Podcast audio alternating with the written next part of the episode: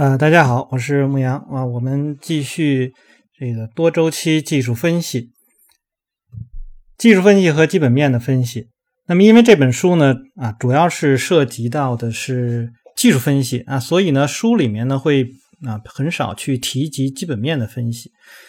呃，但是作为一名技术交易者啊，应该说趋势交易者，那我坚信呢，消息和突发事件呢会迎合趋势运行的方向。那要要这个成功的进行股票的短线啊，注意这里面是短线交易。那么传统的基本面呢，可能呃并不是说获利所必须的。那么我们在呃交易过程中也经常会看到这一点，就是短对于呃很短，因为毕竟基本面的一些内容啊，或者说呃财报来讲，它一个季度啊才会啊发布一次，所以在这个。中间的一些短线呃走势来说呢，呃，要不然啊这些基本面东西已经滞后了啊，要不然呢，呃，就是它可能会在很短的时间里会有一个同步。但是呃，我想的在我们去选择股票的时候呢，这个基本面呢实际上还是很重要的啊。作者说呢说，呃，不要误读我的意思啊，我我的确认为基本面很重要，但他们在短线的决策中呢用处不大。那某个与公司基本面有关的事件对外发布时呢，啊，你应当了解，因为它往往呢会诱发价格的波动。但是呢，客观的分析应当是专注于市场对该事件的反应，而不是形成一个对公司业务的看法。那市场并不会在乎你的看法。重申一下，只有价格才能带来回报。那我们在这里面啊，我就多说几句。呃，基本面，呃，我觉得啊是很重要的啊。以前呢，我可能也是不太在意基本面，但是，呃，选择一个良好的趋势的，并且呢，未来可能能够呃走的比较远的啊，这样的一个股票，往往是他们的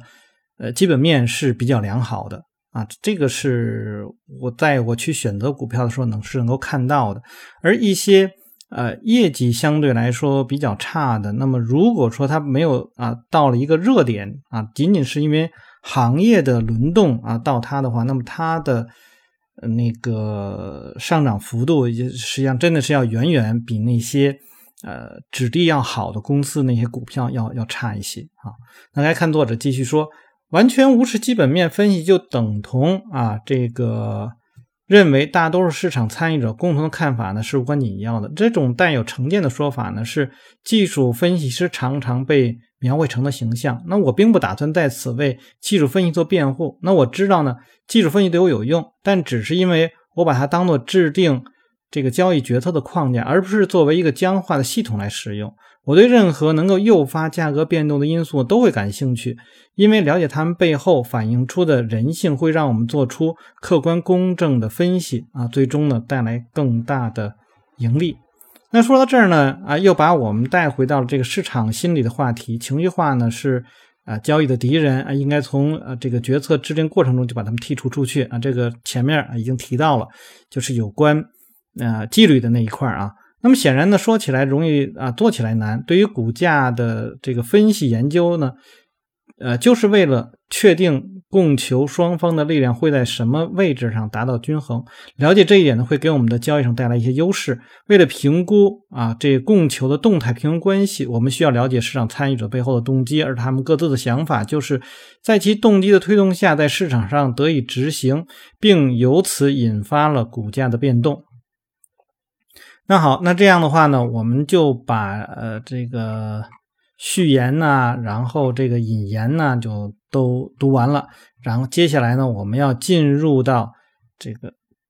正题了啊。正题呢，第一章呢就是技术分析。那要想成功的进行股票交易呢，就必须啊牢固掌握技术分析方法。那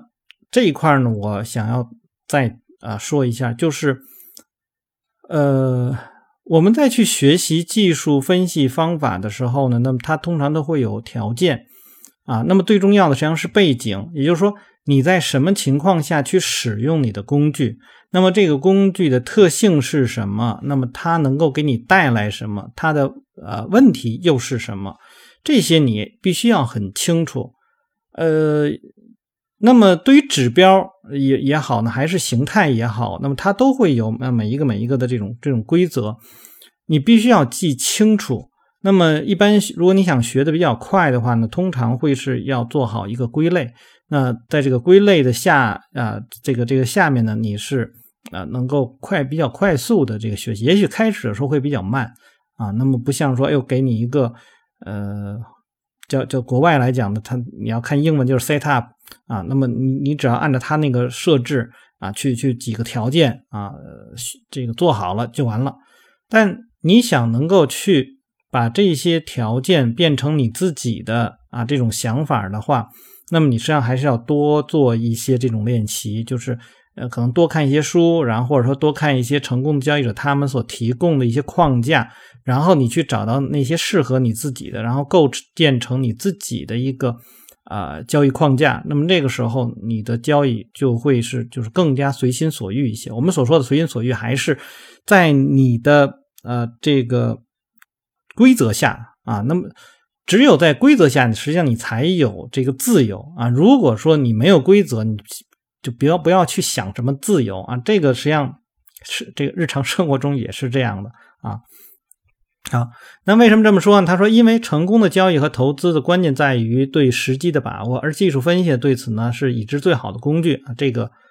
我们在之前啊这个读书当中已经提过很多次了，就择时，技术分析是最好的择时工具。那市场想要说的话都是在价格图表中，那就像是一个剧本啊，就是把市场的。这个供求关系一页一页动态的去展现在我们面前。技术分析通过组织呃交易数据，提供了一个获取交易思路、提供买卖时机和决策仓位的行之有效的途径，从而自然而然的去控制风险。技术分析呢，并不像有些人理解那样，仅适用于分析市场动态，它能为你所有的交易决策提供一套完整的分析基础。作为一名交易者，那么你的目标呢，就是当一只股票展示出。呃，涨跌势头时呢，就开始去建仓。那么，只要价格的变动符合预期，就一直持仓。最终呢，在涨跌势头开始衰退时呢，这个获利退出。那我们看到这里面啊，讲的都是什么呢？实际上就讲的那个四阶段啊，就是我们之前呃读那个笑牛熊的时候啊，就是呃第一阶段啊，这个开始在底部，然后第二阶段上升，然后第三阶段。啊，一个横盘第四阶段一个下这个下跌，所以你买入的时候呢，就是在第一阶段结束，第二阶段或者阶第二阶段里面，然后你的卖出呢是在第三阶段或第三阶段结束，而不要在第四阶段去持有多头啊，就是这样的一个方式啊。包括你去使用啊威克夫方法啊，也是一样的啊。这个我们就在这里不多说了，大家可以去看之前我读书里面所提到的那些啊内容。那对时机的适当把握，可以使你在市场啊有所动作时呢持仓，而在缺乏明确的方向感呢时候呢去啊这个持有现金。基本面呢并不能对你的交易时机提供这样的帮助。如果你想成为一个成功的交易者啊，那就先把这些市盈率啊、现金流啊、股息啊抛之脑后。而技术分析的优势呢，就在于可以让你对市场当前的供求。这个供求关系做客观的判断，并进一步判断股票短期的价格趋势。那这里面我我要和大家分享的是呢，呃，市盈率啊、现金流啊、然后股息啊这些东西，你其实是可以考虑的。但是你考虑的是什么？你考虑的上是一个范围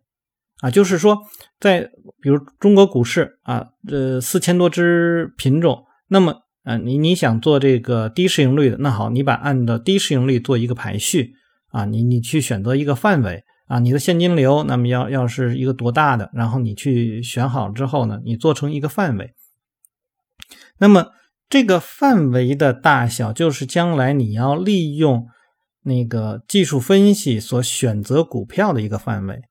那么这样的话，你的速度就是也会快，因为呢，你比如说你呃想到的说。我市盈率，我选择那个就是每个行业里最低的市盈率。那好了，我们把这个每个行业里面最低的市盈率的，比如说呃前百分之十的股票啊，这个都都拿出来。嗯，当然这个每个行业你可以自己定，是一级行业、二级行业、三级行业，那你自己去定。然后呢，那我们假定是一般的讲三级行业吧，那么有大概两百个行业左右。那每个行业里面呢，呃，我们就算每一个行业里面有二十只股票了，那么这个我们选择最低的这个十，就是十百分之十的这个市盈率，那就是每一个里面两个，那就四四百个四百只股票被我选出来了啊。那么这个市盈率的选出来了以后呢？我再用技术分析，在这四百只股票里面去选择我的交易时机，啊，是是这样的一种方式，而不是说纯它就是低了，然后我就去买入。你可以用这样的方式，就是说两边我都可以结合啊。当当然了，大家去呃这个前面可能学过那个欧奈尔的那个方式，那么他对市盈率可能不太在意，那我们就用那个呃成长性啊，每只股票它的这个。盈利的啊，就是说这这个这个利润的这个成长的这个成长的一种程度，那我们去选择最快的啊那个那个百分之十，那么这样也是啊，我可以选择出四百只股票，然后这四百只股票啊，我用这个呃技术分析啊的方式呢，再从中间再去选啊，这也是可以的。啊，这个两者都实际上是可以结合到一起的，但是你要知道，在这个时候有一些股票可能被你啊这个放出去了，就是有一些股票可能它的呃，比如说成长性并不是很好，但是因为它现在有热点在这个股票上面呢，所以它可能未来可能会有一些比较好的收益。那么这样的股票可能因为你刚才的那种那种方式把它给漏掉了，那那你没有办法，你必须要承认这个，那才可以。好，那我们继续看下面一个与大鱼共泳。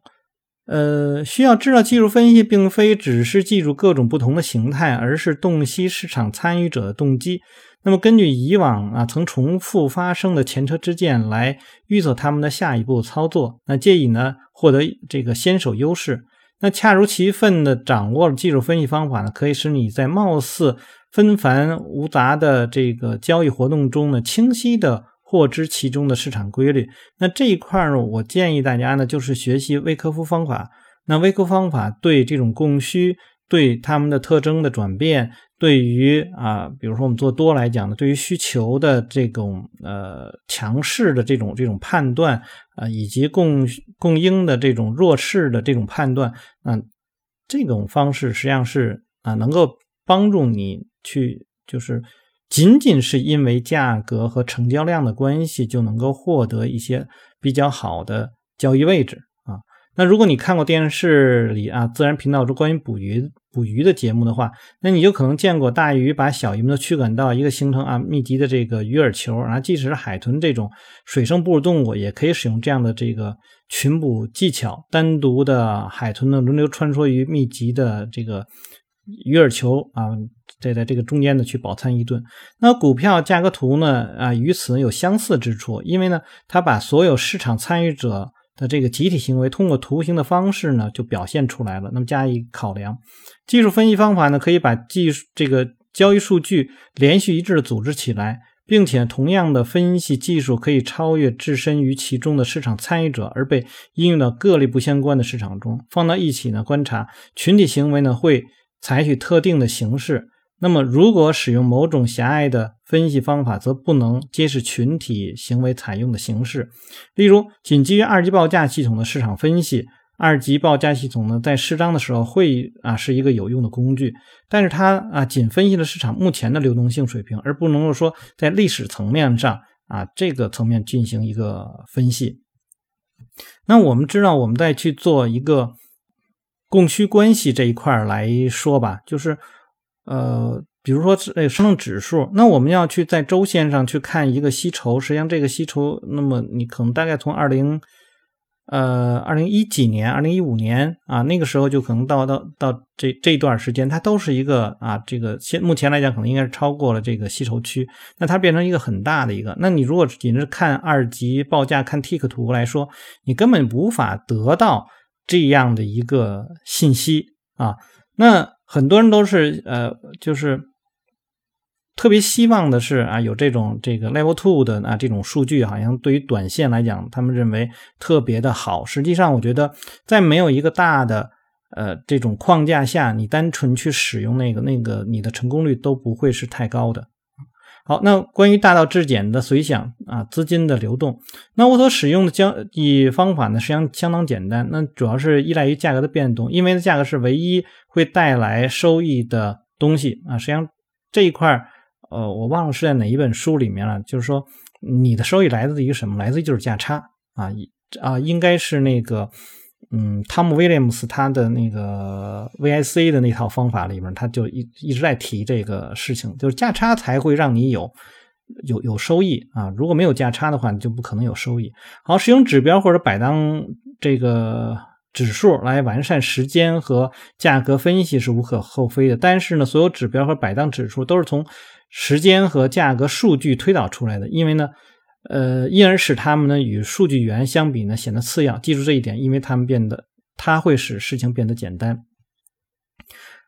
那行业环境呢会发生变化啊，市场的环境呢会发生变化，资金呢会随着这种周期性的变化呢流入整个市场行业和单只股票。掌握了这点呢，我们便可以啊这个因势利导的调整策略和这个方法，从而呢呃而从这个交易中的获利，洞悉了这。以市场结构性规律的啊，能够使你呢摒弃市场中的噪音啊所带来的这种情绪波动啊，避免呢决策失误导致的交易损失。价格图可以使你呢专注于市场参与者啊实际。如何使用他们手中的资金，而不是用他们嘴上说的，这就可以把这你就是可以让你呢把观点和事实，也就是价格区分开来。那正如以后章节会谈到，简单的说，市场只是一个供给和需求的函数，而价格是最终的仲裁者。所以，我们平常所用到的，实际上就是这个成交量。啊，这个价差啊，基本上就是这样。那么成交量和价差，他们告诉我们了供应和需求。而这个价差，就比如说我们比较关注啊，最后的收盘是在什么位置？那么它就告诉我们了这个哪一方会更有利一些。那么这个有利是力量大一些的，还是力量小一些？那么就都通过成交量来告诉我们。基于市场上的整体风险呢，未公开的消息以及其他的考虑，影响供求的因素呢，会时呃随着时间的推移而变化。而你我作为这个个体，可能。啊，不具备对这些因素啊给市场造成影响的程度啊进行剖析的能力。那么一以贯之的从客观角度观察这些因素影响力，最准确的方法莫过于通过技术分析。市场有自己的话语，那么而我们需要聆听。无论。啊，我们需要呃，这个如何一厢情愿，市场都不会啊听取我们的观点，就是我们实际上都不重要，我们只能追随于市场。那顺便提一下呢，市场并不像所有学者说的那样是随机的。那么你曾在某个早晨起床后随机买入一只股票吗？当然没有，你有你的理由。无论它是基于基本面、技术面，还是小道消息，还是你看这个星象，那每个人都有他的理由。那市场参与者的情绪化反应呢，是对。这个随机波动观点的学者在逻辑上的这个挑战啊，随机漫步者坚称呢，这个交易者呢不能预测市场的时机，但是任何成功的技术派基于啊，甚至于是基本派的这个交易员都认为，持续成功的策略是基于在啊给定的时间点啊，其本人对于市场价格的评估，而不是随意。机的啊，秩序飞镖市场呢，并不是总是按照这种逻辑去演变，因为市场参与者的情绪也在其中发挥重要作用，而人的情绪呢，并不是随机的。尽管呢，准确的评估所有市场参与者的情绪是不可可能的，价格图呢，确实有利于啊，我们去看到整个市场的这种心理动态。那么它会让我们大开眼界，前提是呢，我们要睁开双眼。好，那我们就先读到这儿。那么在这一块儿呢，呃，就是第一章这个技术分析来讲呢，呃，我们可以从比较原始的价格和呃成交量这一块儿啊来去看待。呃，当然这里面呢，我们讲的是这个技术分析主要是时机的概念。那对于形态啊这一块，我这又好像有点说说乱了。就是技术分析呢，实际上是一个择时的呃这个这个这个工具。那么成交量，然后呢，这个价格还有时间，那么它们呢就构成了一个对于一段走势或者说一个股票形态的一个描述。那么你没有任何一个的这个这个点所描述出来的那个形态都可能会被误解啊！这里面我希望大家对我刚才说的这句话能够有所体会，就是。我们在描述一个形态的时候，我们需要对它的时间有，就是说时间多长啊，这个这个范围你要有一个大致的这个判断。那么在这个形态里面的成交量又会是什么样？由价格构成的这个形态，它通过成交量反馈出来的意思又是什么？这些是大家需要知道的。嗯，好，那就我们就先到这儿。大家如果喜欢我读书的话，希望订阅、分享、按赞，那以及关注牧羊交易。有什么要聊的，也可以在下面留言。我们下次再见。